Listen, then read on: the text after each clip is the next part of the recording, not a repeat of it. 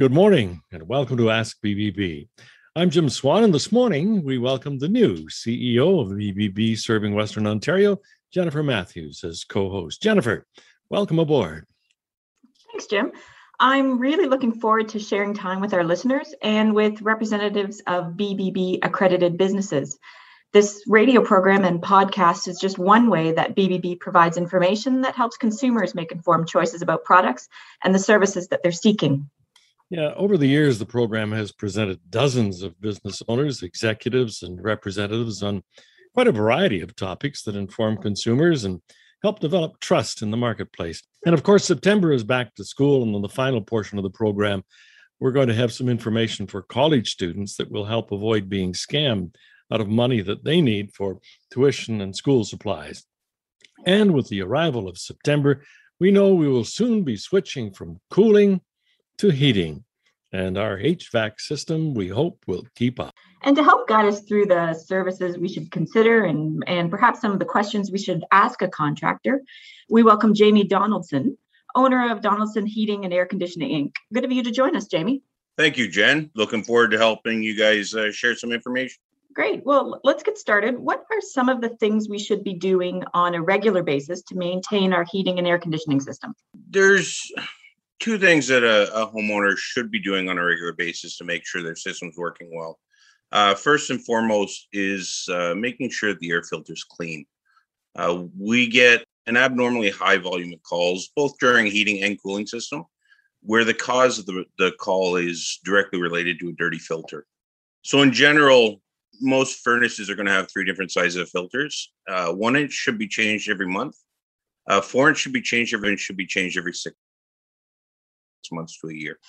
You mentioned the different sizes, but there are different grades of, of filters as well. What what merit is there in some of those um, higher end filters? The biggest difference, Jim, on filters and and the the grades that are in it really comes down to the media that's within the filter. So you get everything from uh, what looks like a fiberglass mesh up to a fairly thick fabric. Uh, the biggest difference between them is uh, what they call a MERV grade. Um, and the MERV rating is it tells you how fine the particulate is that it's going to capture. Things like the fiberglass really shouldn't be used on any of the newer style of furnaces. They have a different type of heat exchanger on them, and they won't capture enough of the debris in order to protect and extend the life of the filter. Beyond that, most filters are going to be about a MERV 8 or a MERV 10. Uh, most one inch filters will be a MERV 8. Most four or five will be a MERV 10 or a MERV 11. You can get as high as a MERV 16, which is very similar to a HEPA filter. But you have to be careful as you get a higher grade filter that it's going to restrict airflow through your furnace. And if it restricts the airflow too much, you may actually damage the furnace and shorten the life. Second thing I would recommend is to check the batteries on your thermostat at least once a year. And I normally recommend doing that when you're switching uh, from either heating to cooling or cooling to heating. Okay. Um, when should we look at replacing our HVAC system with a newer system? And, and if we're in the process of doing that, what are the choices we would be presented? The average life of a furnace or air conditioner now is about 15 years. Um, some of the older systems used to last longer, but their efficiency was significantly less. Uh, newer systems, they're built much more efficient, but the way they do that is by creating thinner heat exchangers it allows us to transfer the heat better. Because of the thinner heat exchangers, though, they don't last quite as long. And we want to make sure that we get them changed out before they become a hazard to our home or to our health. Uh, so generally around the 13, 14 year mark is a time when people should start considering or at least planning for replacement and absolutely have somebody in every year, which will guide them and give them direction on when it does become time to do something. So Jamie, as we enter September here, there's probably going to still be some warm days. But when we make that switch, uh, that seasonal switch, are there any steps we should take with our air conditioner? Like, should we cover it, or what would you suggest? There's different approaches to that within the industry. It's kind of a funny question because you could ask 20 different people, you're going to get 20 different answers and reasons why, as far as covering goes.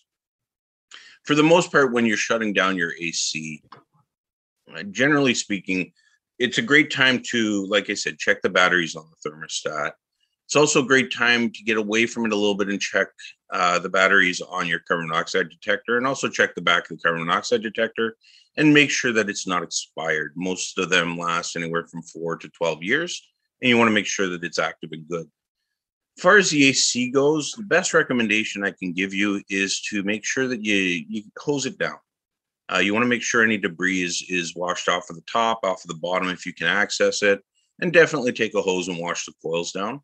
Uh, beyond that, it's pretty straightforward. Uh, my personal opinion on covers, I don't believe in them. Uh, the idea of a cover is to protect the top of the unit, to keep debris out of the base of the unit. Debris, whenever it breaks down, it becomes acidic. It's going to rot the metal out at the bottom. Uh, the top, if you have snow land on it or sitting on it, it's potentially going to scratch the paint on top, which again is going to shorten the life a little bit. The drawback with a cover, though, is if you put it on too early or leave it on too late, it holds the moisture against the metal of the unit. So, as much as yes, it protects from snow, it's not 100% waterproof. It wicks the moisture up, and that moisture will actually encourage rusting as opposed to preventing it. So, for me, you're better off just once or twice a year, put a little bit of turtle wax on the top of the unit. That'll protect it from any scratches. And if you're replacing the AC, look for something with a plastic base on it. That plastic base isn't uh, susceptible to corrosion. There have been a lot of changes in heating systems over the years. What are some of the different types of systems that we have available? So, furnaces, gas fired furnaces is the most predominant one that's out there. It accounts for about 95% of what's in the market. Uh, inside gas fired furnaces, you have different firing rates. So, single stage, two stage modulating. Uh, and really, a firing rate just determines on a little bit on efficiency, but more importantly, the comfort within the house. And secondly, is around the blower motor. Uh, there's two different types of blower motors. There was three. The third one's been excluded from manufacturing by the government. Uh, so we use ECM motors, but variable speed motors have a lot more efficiency within, within the house and can do a lot more with airflow. Outside of furnaces, we're seeing more and more people transition to air-to-air heat, heat pumps uh, like ductless split systems. Uh, we're seeing a lot of people, especially in townhomes, um, transferring over to ductless heat heat pumps. Uh, with those units, they'll operate down to, in some cases, minus, minus 35 and still produce heat for the home. And it's a lot more efficient than electric baseboards. Great. Um, humidifiers, are they built into some of today's furnaces or is this generally an add on feature? Humidifiers are an add on. Uh, they typically sit on the ductwork beside the furnace. Uh, when it comes to humidifiers, it's rare that most homes actually need it now. So, a lot of cases today, we're actually taking humidifiers out and not putting them in, but each home's a little different. So, it's best to ask somebody that knows uh, what they're considering. Jamie Donaldson is the owner of Donaldson Heating and Air Conditioning Inc., an accredited business with the Better Business Bureau. And you can look for them in the BBB directory under HVAC.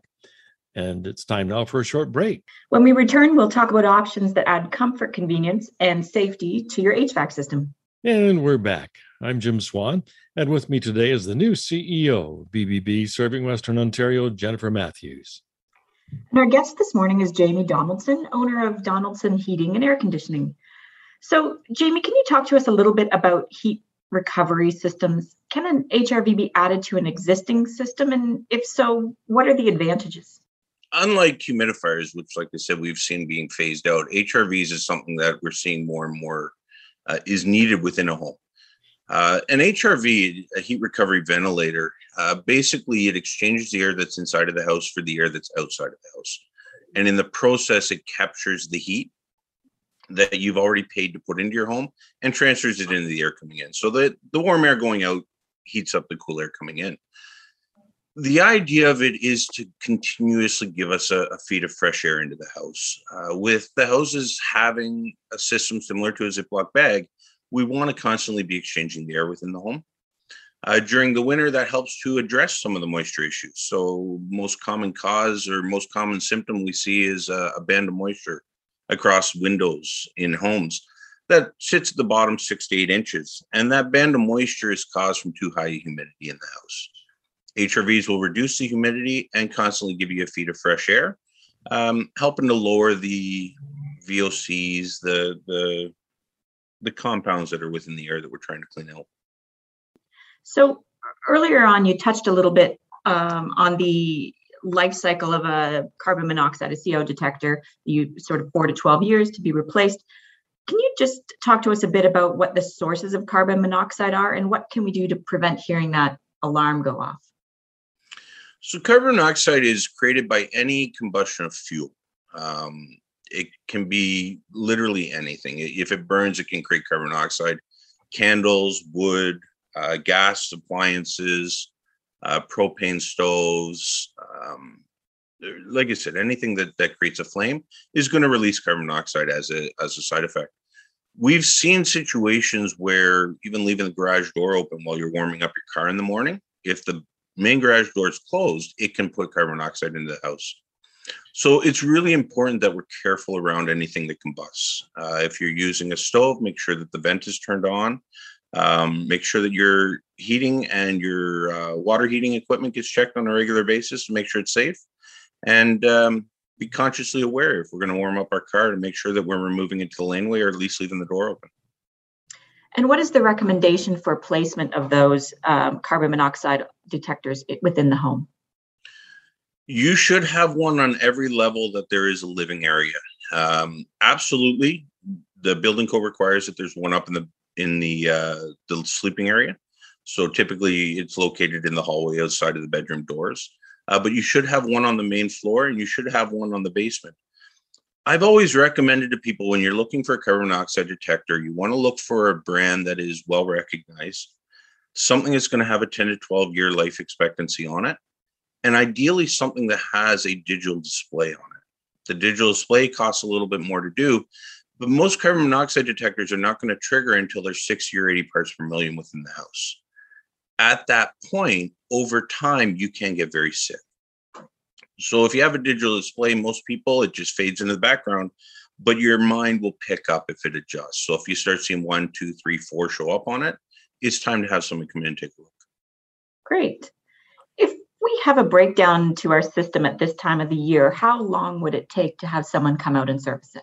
Currently, being in September, we're between seasons. Uh, people aren't really using their ACs much, and furnaces haven't started much.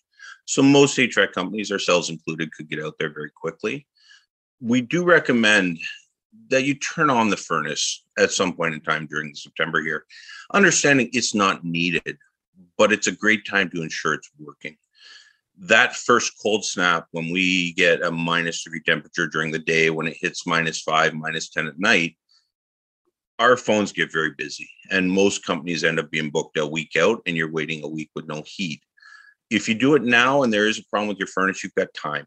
If we need to order a part if you need to get a component and if you need to replace it you have time to get that done before you absolutely need the equipment.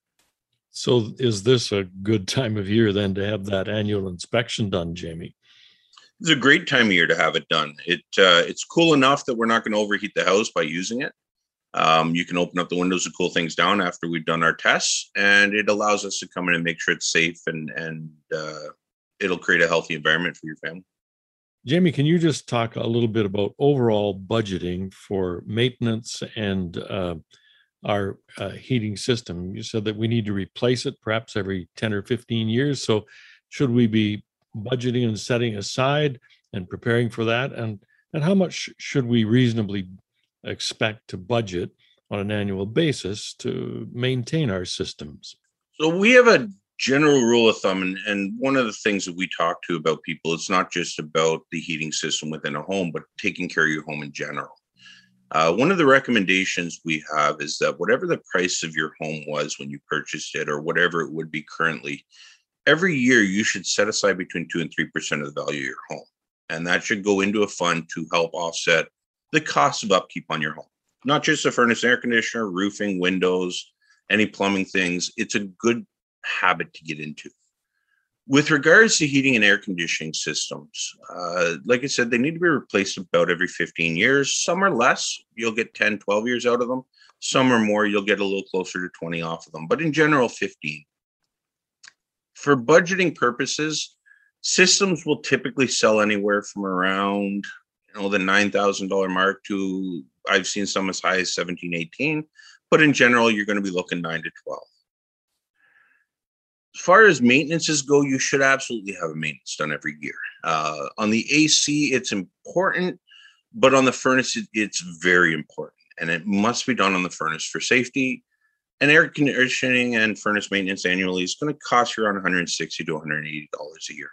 Jamie, you provided us with some really good information, and uh, we now start to feel a little bit ready for the winter season coming up. Thanks for being with us this morning, Jamie. Thank you.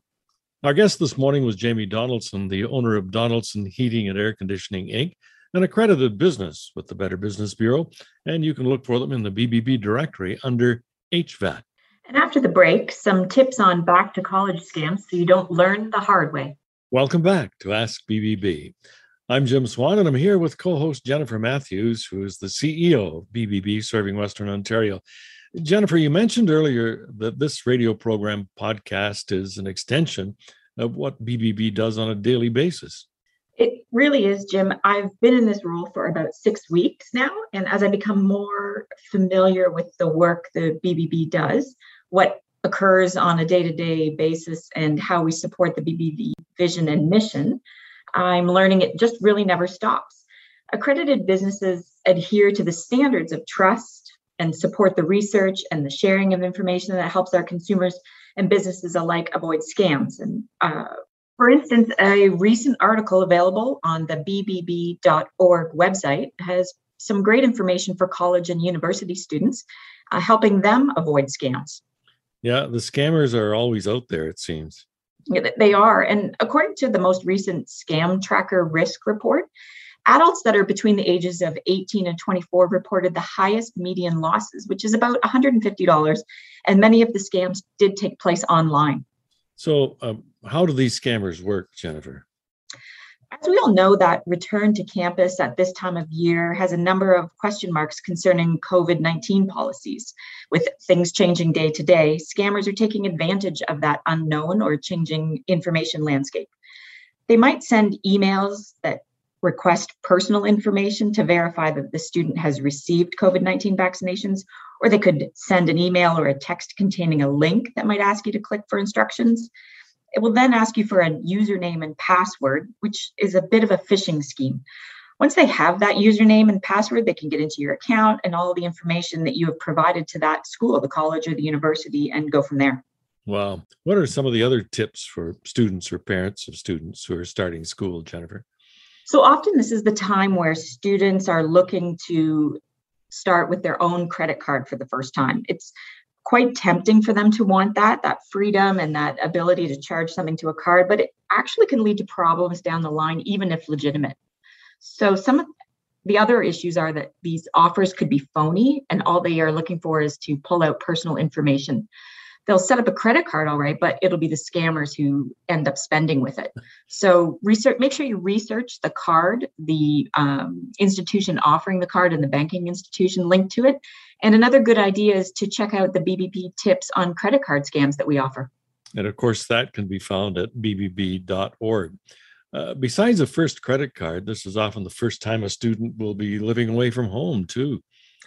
It is. It's a time when they're looking for that apartment and it's really hard not to jump on a convenient apartment close to campus especially when looking at it cost wise if it's almost uh, too good to be true rent wise perhaps it is. Also just remember not to hand over your credit card information online uh, to lock in that great spot until you've seen it in person. And the same is true for ads of other students looking for roommates as well. Another thing is uh, the cost of post-secondary education. So when grants or scholarships are offered uh, online, uh, that really gets students' attention. It can. I have three in post secondary education and am very clear on the costs of that. if you get a, uh, if the call that you get comes from a company offering to reduce loan payments or offering, offering a sizable, hefty grant, do some research before you share any information with that company. Search their name online, check out reviews, uh, don't forget that our bbb.org website can help with review complaints and uh, review what feedback has come from other people who've encountered this institution. Contact your school's financial department as well for advice and help with financing your education. And of course, all of this applies whether you're attending classes in person or, or online. That's right. And as tech savvy as young people can be uh, in today's online world, many of those who've been scammed were duped by online purchase scams. Again, the best advice we have is to check the BBB scam tracker. Well, we'll hope that everybody has a safe return to school and that it's going to be scam free. Uh, Jennifer, it's been good to welcome you on board as co host of the Ask BBB radio program and podcast. And I really look forward to working with you in the, the weeks and the months ahead. Thanks so much. I really look forward to working along with you and to meeting and chatting with the accredited business owners and representatives who share their time and expertise with us on Ask BBB. And that is our time for this morning's version of Ask BBB. To our listeners, you can contact us anytime on Facebook, Twitter, or Instagram at BBB Western ONT. And if you have a comment or a question or a guest suggestion, just tweet us at hashtag AskBBB. And thanks for listening this morning. I'm Jim Swan. And I'm Jennifer Matthews. Remember to ask BBB and start with trust.